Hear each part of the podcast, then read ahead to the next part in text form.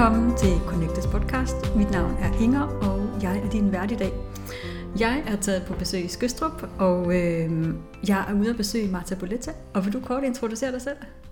Ja, jamen øh, ja, jeg hedder Marta Boletta Stikker, mm. og jeg arbejder med at få folk til at gå efter det, som de drømmer om, og det de brænder for. Øh, og har arbejdet som coach og konsulent og underviser i godt 15 år i mit eget lille firma. Mm. Ja.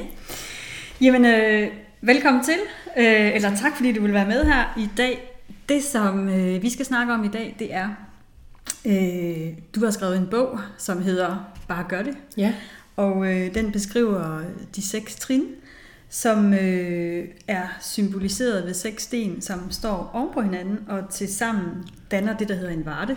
Det var et nyt begreb, jeg ikke kendte ja. øh, Men en varte er øh, angiveligt en kendt metode til at vise vej ude i naturen, som blandt andet bliver brugt i, i Norge og på Grønland og sådan nogle steder. Ja. Øhm, det, som er særlig interessant ved en varte, er, at øh, de enkelte sten er afhængige af hinanden, så der skal være noget indbyrdes balance mellem stenene, men også i hele pyramiden, som de her seks sten danner. Yes, øh, et spændende princip. Det, som vi også skal øh, lige omkring, det er præmisserne i dit arbejde i forhold til at få tingene til at ske, øh, og principperne. Og så skal vi selvfølgelig gennemgå de seks trin. Og øh, Martin Bolette, måske vil du starte med at fortælle lidt om øh, principperne i dit arbejde. Ja. Jamen, øh, nu er det jo sådan, at jeg tror på, at alt er muligt, og alt kan ske, og at udgangspunktet i vores liv handler om, at vi faktisk selv er kilden til at få ting til at ske.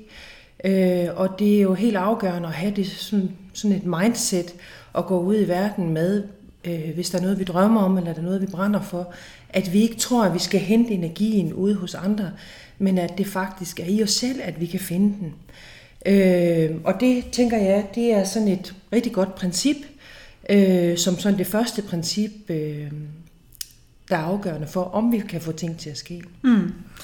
Nu, øh, jeg tænker, det altså vi, jeg synes ikke lige, vi skal læse alle principperne op, men, men, men altså, jeg tænker i virkeligheden, at det er, øh, altså, det er jo en accept af, at vi er en, øh, en del af noget, der er større, men at vi også er ansvarlige for vores eget liv. Hvis man sådan kan samle dem. Ja, og så at, øh, at selvfølgelig er vi en del af noget, der er større end os selv, men også at vi selv har øh, nøglen til at kunne åbne for vores eget potentiale, og, øh, og at vi hele tiden må gå i den balance med at være en del af noget større, men arbejde ud fra os selv. Mm. Og at det tænker jeg, at det er det, der er øh, det helt essentielle i forhold til at få ting til at ske, det er, at vi er en del af noget større, men at vi arbejder med os selv som kilden til at få ting til at ske. Ja, lige præcis. Altså det var i hvert fald noget, jeg sådan hæftede med, da jeg læste din bog, at, at øh, vi tror, at det, eller nogle gange tror vi, at, at det er kun alle de andre, der har succes, og vi kigger meget ud, men, men formår vi at trække energien hjem, så er vi i stand til også at skabe vores egen succes. Ja. Øh, Marcia Blette, så har du også nogle principper i dit arbejde, øh, der skal til for at få ting til at ske. Vil du sådan lige kort gennemgå dem? Eller? Ja, altså præmisser. ja. Præmisserne for, at det her kan ske, øh, og det afspejler måske også den måde, jeg arbejder på, at øh, noget af det, jeg synes, der er rigtig, rigtig vigtigt, det er at være der, hvor energien den er. Fordi at vi kan ikke handle på noget, som øh, vi ikke har energi på, eller hvis ikke der er energi i det. Så derfor er vi nødt til at være der, hvor energien den er, fordi det er det, der åbner sig øh, for noget muligt. Der er ingen mennesker, som kan handle på noget og have succes med det, hvis ingen energi de har på det. Så chancen for, at noget lykkes, hvis ikke man har en energi på det, er meget lille. Så derfor er sådan en præmis for, at man kan få ting til at ske, at man går med energien. Mm. Øh, og går med øh, det, som man selv synes er interessant og sjovt og let, og der hvor tingene også er ubesværet. Øh, der er også nogen, der måske vil sige, at det lyder lidt som flow, og det kan man sige, det er det måske også.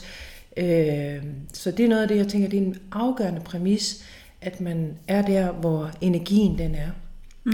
Og det er sådan helt konkret, kan det jo betyde, at hvis du er i et forhold, hvor du tænker, at jeg har det rigtig trælst, og jeg er ked af det konstant og så videre, så er det nok ikke der energien den er. Så må du finde ud af, om du skal ud af det her forhold, eller hvad du kan gøre for at finde der, hvor energien den er.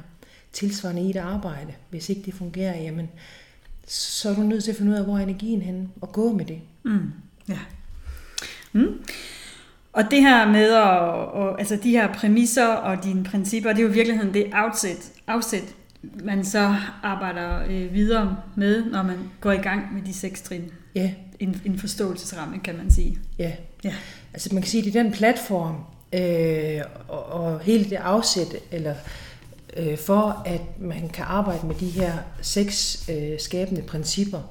Øh, fordi at det er vigtigt, at man ved, at man selv har kilden, man er selv ansvarlig, man er del af noget større, man må gå der, hvor energien den er, øh, for så at kunne arbejde med de her seks principper. Mm. Seks sten. Ja, eller seks sten, lige præcis. Yes. Ja.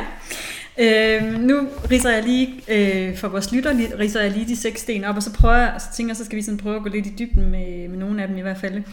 Og øh, den første sten, det er hjertet, og øh, det er blandt andet det at være, være god til at være dig, finde ind til, hvad man er god til. Den anden sten, det er, det er ressourcerne, hvad, der, hvad er det, vi kan. Så er der den tredje sten, det er retningen, som, øh, altså hvor vil vi gerne hen. Den fjerde sten er forpligtelsen, om, som er øh, altså et udtryk for, om man vil gå den her vej. Så er der den femte sten, som er vejen, hvordan vi gør det. Den sjette sten, det er resultatet. Og noget, som jeg faktisk hæftede mig ved på et tidspunkt, det var egentlig, at, øh, at det er vejen, der er målet. Mm. Vil du prøve lige at, øh, inden vi sådan går i dybden med de seks sten, vil du prøve at forklare, hvorfor, hvorfor vejen bliver målet, og hvad er så resultatet? Ja, men vejen af målet betyder jo, at vi kan ikke påvirke, hvad der sker ind i fremtiden.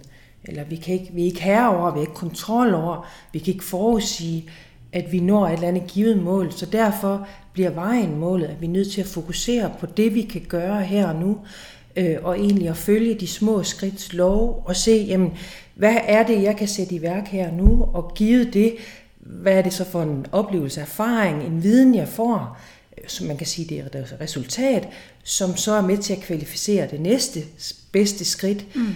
Øh, og således handler det om, at vejen er målet, og ikke målet er målet. Altså da jeg gik ned i Spanien på min allerførste pilgrimsrejse i september 2001, troede jeg jo også, at målet var at nå frem til Santiago, og det var, sådan, det var det fokus, jeg havde, men jeg fandt ud af, at når jeg havde så meget fokus på målet øh, langt fremme, øh, 850 km længere fremme, øh, så havde jeg ikke så meget fokus på her og nu, men det var jo kun her nu, jeg egentlig kan påvirke. Mm. Altså, jeg har kun kontrol over, hvad jeg gør lige nu.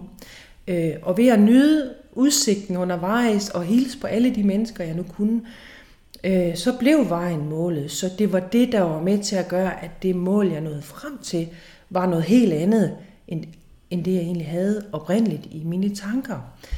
Øh, og det betyder jo, hvis man sådan overfører det til vores hverdagsliv, at vi kan jo godt have sådan et, en, et mål langt ude om, at vi vil opnå den ene store ting eller den anden store ting, men det vi reelt kun har kontrol over og kan gøre noget ved, det er det her nu. Mm.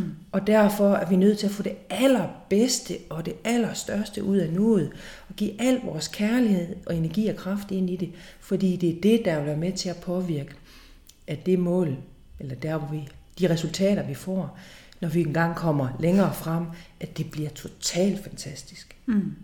Ja. ja. Øh, jamen øh, lad os prøve at dykke ned i de, øh, i de enkelte trin eller de enkelte sten.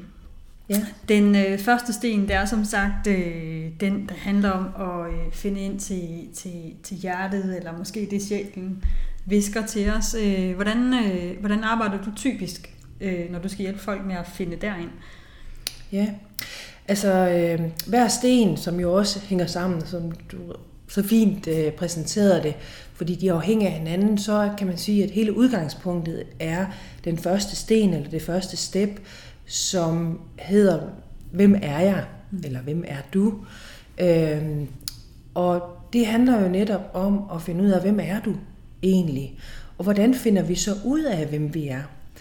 Og noget af det, som jeg i hvert fald lytter mig til, det er at finde ud af, øh, hvad er den person, jeg sidder overfor, hvis jeg coacher en, hvad er vedkommendes præferencer her i livet? Hvad er det, der er vigtigt for den her person? Hvad kendetegner den her person som noget helt særligt?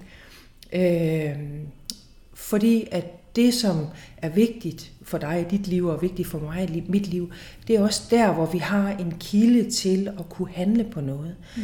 Øh, igen, vi kan ikke handle på noget, hvis ikke vi har energi på det. Så hvis det udspringer fra vores hjerter og udspringer fra det menneske, vi i virkeligheden er, så har vi også langt større kontrol over det. Vi har også langt større kraft til at kunne gå ud og påvirke fremtiden.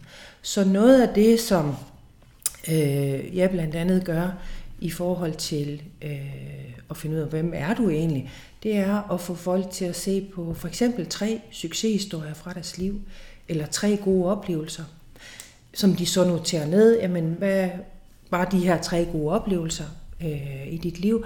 Og så prøv at se, hvad er essensen, der går igen i de tre oplevelser? Altså, hvad, hvad er det, der er de grundlæggende værdier, som afspejler alle tre oplevelser, fordi at det vil være der, at du bliver klar på, okay, men det er faktisk de her ting, der er, der er mine præferencer i livet, det er det, der er vigtigt for mig. Og hvis du, hvis du skulle gå ud i fremtiden og få noget nyt til at ske, hvis du så har fokus på de her værdier, det der er vigtigt for dig i dit liv, og ligesom får dem med og får dem på plads, så er det langt lettere for dig også at lykkes med det, fordi det er det, der er, kan man sige, essensen øh, for at du kan få ting til at ske. Mm. Ja. For du kan ikke handle på noget, der ikke er vigtigt for dig. Nej, det giver mening. Ja.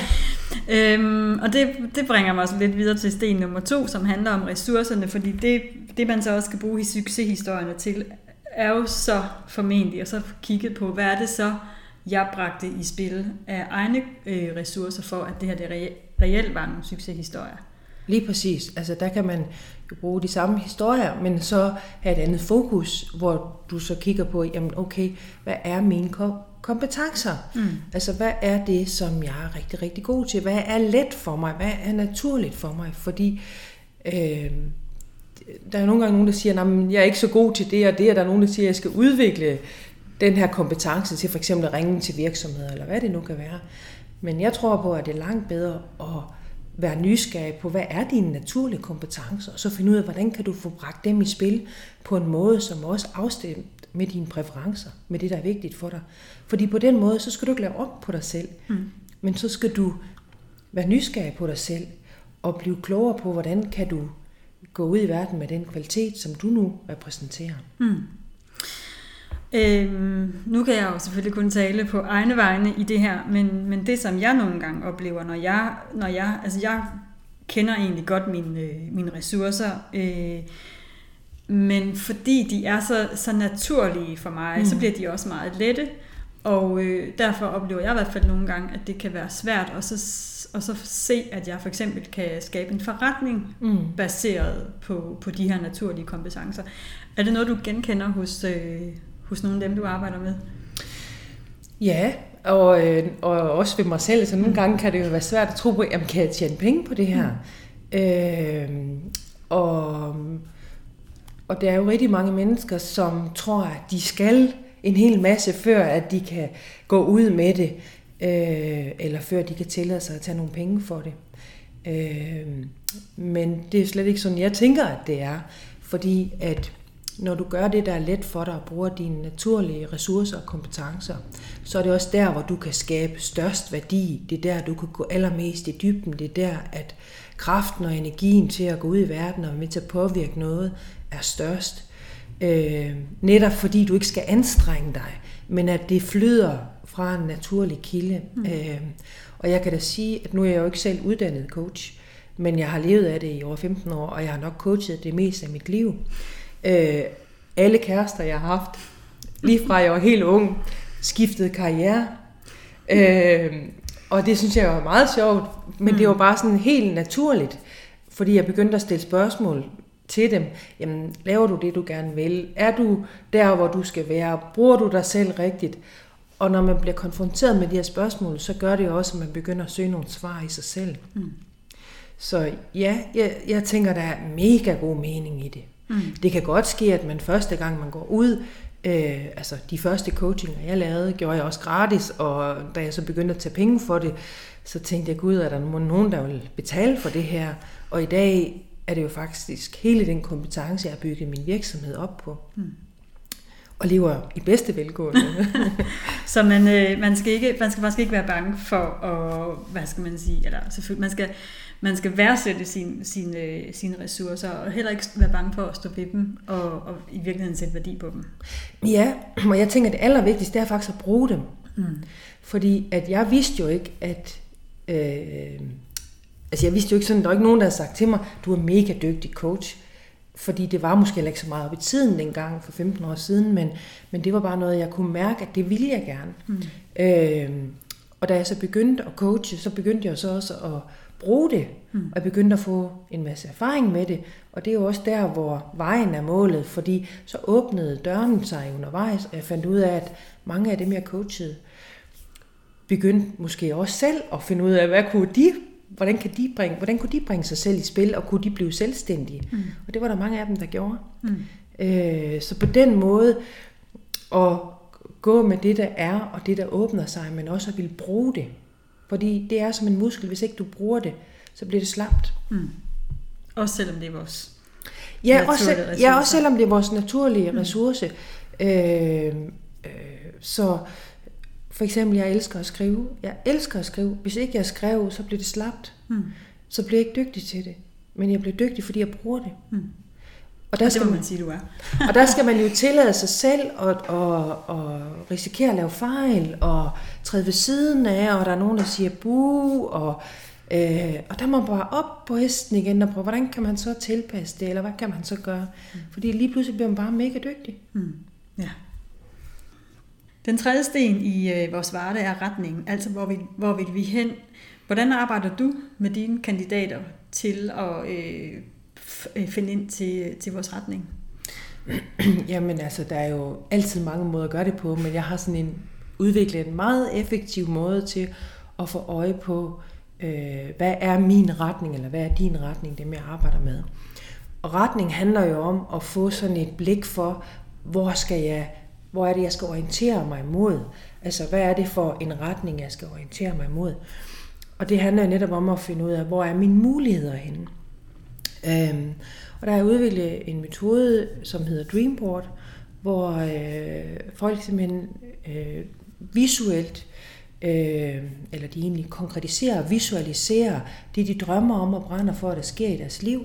Ganske enkelt, tag et stykke ark af fire papir, Øh, sæt dig et øjeblik, hvor du har tid alene, og så prøv at visualisere det, der kommer til dig. Du må også gerne skrive nogle ord, men skrive ned og helst tegne, for så bruger vi den øh, højre øh, hjernehalvdel, og det er den, der ikke er den logiske, rationelle, og visualisere, hvad er det egentlig, du drømmer om, der sker i dit liv. Fordi at øh, hvis vi er fyldt med alt muligt inde i os selv, så kan vi ikke øh, kvalificere vores handling, så bliver det ikke sådan noget, som vi kan forholde os til udefra. Så derfor skal vi have det, vi drømmer om og brænder for, uden for os selv, for at kunne få øje på den her retning. Og det kan vi gøre ved at visualisere det. Mm. Fordi hvis du vil være kreativ i forhold til, hvor skal du hen, så er du nødt til at være reaktiv. Altså kunne reagere i forhold til noget. Så, så det at lave et dreamboard, hvor du tegner øh, et hus, en hund, øh, et parforhold, et arbejde, en rejse, øh, bøger, hvis du vil skrive bøger, hvad det nu end kan være, gør, når det er uden for dig selv, at du kan forholde dig til det, og så kan du kvalificere handlingen. Okay, givet det her, man kan sige mulighedskort, øh, hvad er det så for en retning, jeg skal gå efter? Hvad er det så øh, for helt konkrete muligheder, som jeg gerne vil handle på. Øh, og det er jo en ganske enkel metode, men meget effektiv. Jeg har aldrig oplevet nogen, der ikke har øh, fået øje på, hvad det er, de skal. Og jeg har haft, jamen det ved jeg ikke, der er måske 10.000 mennesker, der har lavet Dreamboard, så det er helt vildt. ja, fordi det er faktisk noget, noget, som jeg selv nogle gange kan synes... Øh, være lidt vanskelig og egentlig sådan virkelig få, have den her for, øh, fornemmelse, som også er en af dine principper, at alt er muligt. Altså bare smid alle, alt, alt væk, som måtte forstyrre mig i, at alt er muligt. Ja. Øhm, men, men et dreamboard er i hvert fald en, en, et godt sted at starte. Ja. ja, ja, fordi at når du kan få øje på det, altså da jeg lavede mit eget første dreamboard, så tegnede jeg et billede af den her bog med seks sten oven på hinanden, fordi jeg havde sådan en idé om, at jeg gerne ville skrive en bog. Mm. Jeg vidste ikke lige, hvad den skulle hedde. Den kom så til at hedde bare at gøre det. Men jeg er sikker på, at hvis ikke jeg havde visualiseret den og hængt det her dreamboard op øh, på min køkkenskab og hele tiden blev konfronteret med, hvad det var, jeg faktisk gerne ville, så havde jeg heller ikke kunne handle på det. Mm. Fordi så havde det bare været i et virvar, alle mulige tanker, impulser og øh, vage billeder inde i mig, som jeg faktisk ikke kunne have reageret på. Med noget helt konkret, fordi det gjorde jo så, at jeg begyndte at gøre noget i forhold til det. Mm. Og også af nogle af de andre ting, eller elementer på dreamboardet. Mm. Så er der den fjerde sten, som hedder forpligtelsen, og øh, det er i hvert fald også en, som jeg, øh, som jeg nogle gange bliver udfordret på, altså hvor meget vil jeg det her?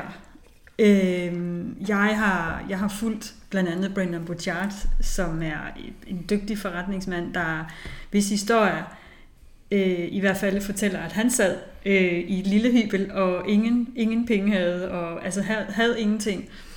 Og øh, jeg har ingen interesse i at sætte alt på spil, fordi jeg synes, jeg har en forpligtelse over for mit barn. Øh, så i forhold til at satse hele min økonomi, for eksempel, der, mm. er jeg, der vil jeg formentlig ikke min drøm nok. Men så er der andre steder, hvor jeg, hvor jeg sådan tænker, jeg vil det jo gerne, fordi jeg drøner land og rige rundt, og, og altså synes, synes at, jeg, at jeg gør, jeg tager også nogle af de skridt, der er nødvendige. Hvordan, hvordan undgår sådan en som jeg at, at slå mig selv oven i hovedet og sige, men jeg vil det jo åbenbart ikke godt nok, når jeg, der faktisk er områder, som jeg siger, jeg ikke vil sætte på spil. Men jeg tænker ikke, at det handler om at lige præcis at sige det, at du så ikke vil det helt, men det er et fokus på at se, jamen, givet de omstændigheder og vilkår, der er i dit liv, som du kan tænke dig, om det kan være en ud, det kan være udfordringer, eller begrænsninger, eller besværligheder, eller givet det, hvordan kan du vende det til en mulighed? Hvordan kan du gøre det, at du har en søn, og du har givetvis en hverdag, der skal hænge sammen? Øh, hvordan kan du udnytte det som en mulighed for dig? Og vende det så Øh, det faktisk, det handler, tænker jeg, slet ikke om, om du vil det. Det handler om, hvordan kan du give de her omstændigheder og vilkår i dit liv. Øh, få det til at, altså hvad er det for nogle handlinger, du så skal sætte i værk. Mm. Og i forhold til, hvor meget vil du det, så tænker jeg, at det er meget mere interessant at kigge på, du vil garantere en hel masse ting. Der er 117 ting, du gerne vil i dit liv, og du kunne, ja. måske kunne du en dag sådan, på sådan et dreamboard line alle de her ting op, som du drømmer om og brænder for. Og så kunne du øh, kigge på hver enkelt af dem og give dem point. Og sige, okay, på en skala fra 1 til 10, hvor meget vælger det her? Og det handler faktisk ikke om, at du ikke vil det. Det handler om, hvor meget energi har du på det. Og finde ud af, i forhold til det, du gerne vil, hvor interessant er det så for dig? Mm. Okay, øh, det er måske ikke interessant for dig at opgive din søn og alle mulige andre ting for, at du kan gøre et eller andet, men hvordan kan du så vende det til en mulighed, mm. som bliver interessant for dig, som du har energi på? Mm. Øh, så, så jeg tænker, at der vil ikke være noget at slå sig oven i hovedet, men mere at kunne selektere blandt alle forskellige muligheder. Mm. Øh, det, giver, altså, det giver faktisk meget god mening for at nu at tage den hjem og så se på mine rammer, mm. fordi min hverdag er skruet sammen således, at øh, øh, et par dage hver 14. dag er min søn hjemme hos, hos sin far, og det giver mig faktisk mulighed for at, at rejse ud og rejse rundt i hele Danmark og lave det, mm. som jeg brænder for. Mm. Så i stedet for at... Øh, at der har i hvert fald nogle gange været sådan lidt plaget af dårlig samvittighed over, at jeg nyder den frihed, men det er i virkeligheden bare at bruge mm. de muligheder, de lige rammer, præcis. jeg har. Ja. Lige præcis. Ja. Mm? ja, og så prioritere, hvad det er, du... Okay, hvad er det, jeg skal gå med her, hvor mm. er det, jeg har mest energi? Ja. Og dermed, hvor meget vælger det så? Ja, tak. det, det hjalp faktisk mig rigtig meget. Nå, den femte sten, det er vejen. Ja. Hvordan gør vi så Ja, det hvordan, her? ja. Ja, hvordan gør vi så Hvordan det her? gør vi det, ja. Altså, øhm, noget af det, vi startede ud med og øh, tale om, det var det med, at det ikke det endelige mål, der er målet, men det er vejen, der er målet.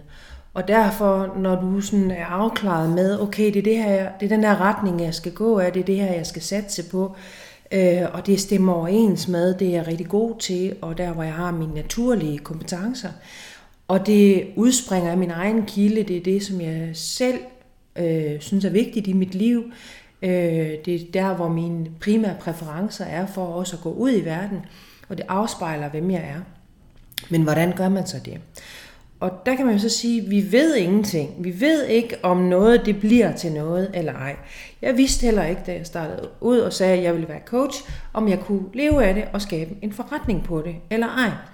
Men ved at tage et skridt ad gangen, kan man sige, og følge de her små skridts lov, og, og følge, tage et skridt, og så se, hvor bringer det mig hen, for så at kunne kvalificere det næste skridt, så åbner vi hele det her mulighedsfelt.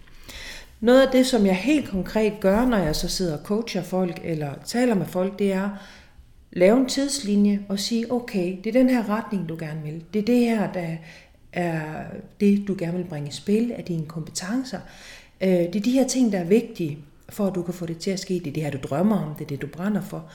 Og så prøve sammen med vedkommende at sige, okay, hvad kunne være det første, der var smart at gøre, eller hvad er det letteste, du kan gøre her nu? Og hvad kunne så være det næste, så man får skabt et overblik over bitte små handlinger, som du kan foretage med fuld kontrol, som du selv har kontrol over, øh, for at åbne op for den her nye retning.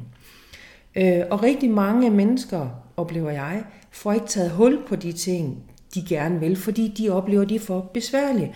Og det er fordi, de er inde i os selv, så når vi får dem uden for os selv, jeg har for eksempel lavet et værktøj, der hedder et handlingskort, hvor man kan plotte alle de her ting ind, og så skrive, hvad er de tre næste bedste skridt, som jeg så kan tage for at sætte gang i det her. Gud, Jan, det er jo bare det. Så det er egentlig at få skabt et overblik, som frigør energi med konkrete handlinger til, hvad er det så, du skal gøre for at bringe dig selv og, og det, du gerne vil i spil. Hmm. Ja, og så vide, at, at et hver skridt, næsten uanset hvor stort eller lille det er, Ja. er det første skridt. Ja. Ja. Ja, og at man ikke altid ved, om det er den ene vej eller den anden vej. Altså, og det igen det med at gå med energien. Da jeg skrev bogen, øh, og gerne ville have nogle kendte mennesker med, for at, at de ligesom kunne præsentere, hvordan har de fået ting til at ske i deres liv, og hvordan har de skabt succes, øh, så havde jeg bare sådan, ej, ham der Jarl Friis Mikkelsen, han var bare, han virkede så sød, og med sådan en, altså, også lækker, men altså, han også, øh, han har sådan en sanselighed. Mm. Øh, jeg tænkte, ham kunne jeg simpelthen så godt tænke mig at møde. Men det er jo svært, når man er ukendt. Øh, så jeg prøvede på alle mulige måder at tage det her, de her skridt, første skridt i forhold til at få ham med. Så jeg skrev en meget professionel, formel mail til ham om alt det, jeg gerne ville, og så videre, og så videre. Fik ingen respons. Okay, det var det første skridt. Det kunne jeg så kvalificere næste skridt, og måske skulle jeg gøre det lidt anderledes. Måske skulle jeg tage fat i sekretæren og finde ud af, hvad er vigtigt for Jarl. Øh, og det endte jo så med, at jeg faktisk sendte en, en mail til ham, ganske kort mail, om at hvis han ville forære mig 59 minutter af sit liv, så ville jeg forvandle hans liv for altid og give ham tre gaver. Og der gik tre et halvt minut, så svarede han på den mail, at det ville han gerne, og han sad på et hotelværelse i London, og han var klar. Så, så det med, når ting ikke lykkes, så skal man ikke tænke, ah, men jeg dur ikke til noget, eller nej, så skal man tænke, okay, fedt nok, så dur den måde at gøre tingene på ikke. Kan vide, om jeg kan benytte mig af en anden mm. måde at gøre tingene på, som kan være med til at åbne det. Mm. Så, så, så dels så handler det om at tage, tage små skridt, og så heller ikke være bange for at, at prøve forskellige stier af undervejs, men bevare, bevare modet og lysten. Og det tænker jeg, det må alt andet lige være nemmere, hvis man har energi på det. Ja, altså, fordi jeg tænkte, jamen det kan da ikke passe, at han ikke vil være med. Men okay, det må være min måde, min strategi til at, at skabe kontakt med ham, der var helt forkert. Fordi han reagerer ikke på sådan en eller anden professionel mail, der er dødssyg, og øh, egentlig intet sigende. Han vil, han vil have, høre noget fra et menneske, mm. ja. der gerne vil noget, der brænder for noget. Mm. Ja. Spændende og fedt. Ja. Jeg bliver nysgerrig på de tre gaver, men det må du godt holde for dig. ja. Den sidste og sjette sten, det er resultatet. Altså, hvad får vi ud af ja. at gå vejen? Ja. Hmm? Man det ved vi vel næppe. det ved vi ikke.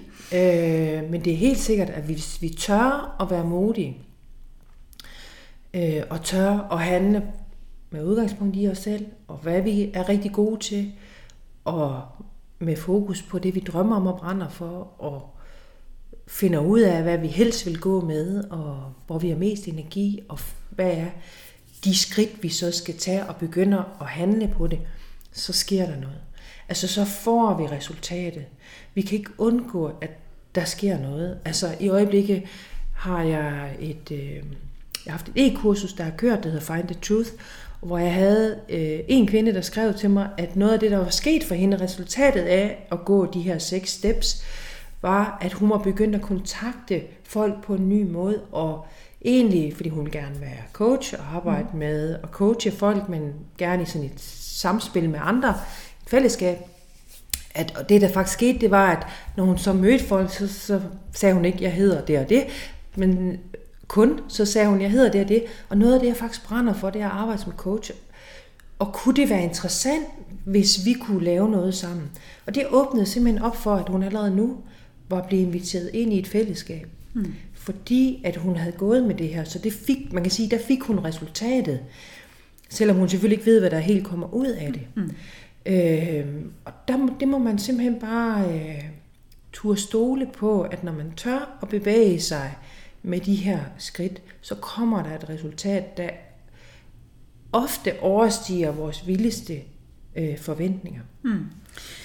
Altså jeg, jeg jeg tænker egentlig også, at, at hvis man ligesom går på den her sti og følger sin kilde, øh, så, er der en, så er der en masse glæde i det. Og det får mig mm. simpelthen til at tænke på, det, på der sådan et citat, der hedder Happiness is not the destination, it's the uh, journey. Og ja, det er jo virkeligheden lige præcis. det, at, at, øh, at det kan godt være, at vi har en idé om, hvad målet er, og mm. muligvis så når vi det, og muligvis når, når vi noget, som er endnu bedre, men mm. endnu vigtigere er det faktisk. Mm. Det var det, vi snakkede om, at, at vejen har været interessant og lige præcis. med flow. Og, ja. ja, og, og øh, tilbage til den her første pilgrimsrejse, som jeg gik på, hvor jeg var så fokuseret på at nå frem til Santiago, øh, de Compostela. Øh, og jo tættere jeg faktisk kom på Santiago, jo mindre lyst havde jeg til at nå det mål, fordi at det havde været så fantastisk en rejse. Jeg havde mødt så mange mennesker fra hele verden, og havde fået de vildeste venskaber, og de hedeste kys, og krammer, og hjælp undervejs, og blev syg, og mennesker, der hjalp mig. Så det var langt mere altså det var så stor en glæde og, og så meget kærlighed, så det var ikke interessant at nå frem. Mm. Nej. Altså det var ikke det. Spændende. Hvis jeg lige, øh, vi skal nemlig til at slutte af. Yes. Øh, hvis jeg lige skal øh, summere op, øh, sådan helt kort, så handler det om, at øh, man starter med at få kigget på, øh, på tre succeshistorier og prøve på en eller anden måde at drage essensen ud af dem. Og i det ligger der også Øh, Øh, der vil man også kunne genkende sine, sine kompetencer, øh, der hvor det har været let at, at skabe noget. Så øh, er det en god idé at lave et dreamboard, og meget gerne hænge det op som en, som en daglig, kærlig reminder om, hvad vi kan. Og så øh, nummer 4, finde ud af, hvordan man i de rammer, man nu har i sit hverdagsliv, øh, kan, vende, altså kan, kan bruge det til at udnytte de muligheder, der er, i stedet for at se begrænsninger. Og så tag et skridt ad gangen, og, og vid, at det er okay, at det er lette skridt, men at man ved også, at det er vigtigt, at man tager det første skridt. Mm. Og så allersidst, så nyd rejsen. Yeah. Fordi det er i virkeligheden rejsen, som jo dermed også bliver liv, der skal være interessant langt Mm. mere end målet. Lige præcis. Ja, men Wow. Fantastisk. Ja. Jamen, øh, Martha Blette, tusind tak for gennemgang af, af de seks trin. Og til dem, som lytter med, så vil jeg sige, at inde på Martha Bolettas hjemmeside kan I finde og downloade din bog helt gratis. Yes. Og øh, så er det jo virkelig bare at komme i gang. Du har også en Facebook-side, og øh, så ved jeg, at du kører forløb under, eller du kører de her øh, forløb, som hedder Find the Truth. Og øh, det er jo også en mulighed for at arbejde med det her. Så, øh, så tak for din tid. Og øh, til jer, som lytter med, så vil jeg også sige tak, fordi I lyttede med. Og indtil vi høres ved igen, må I have det rigtig godt. Hej så længe.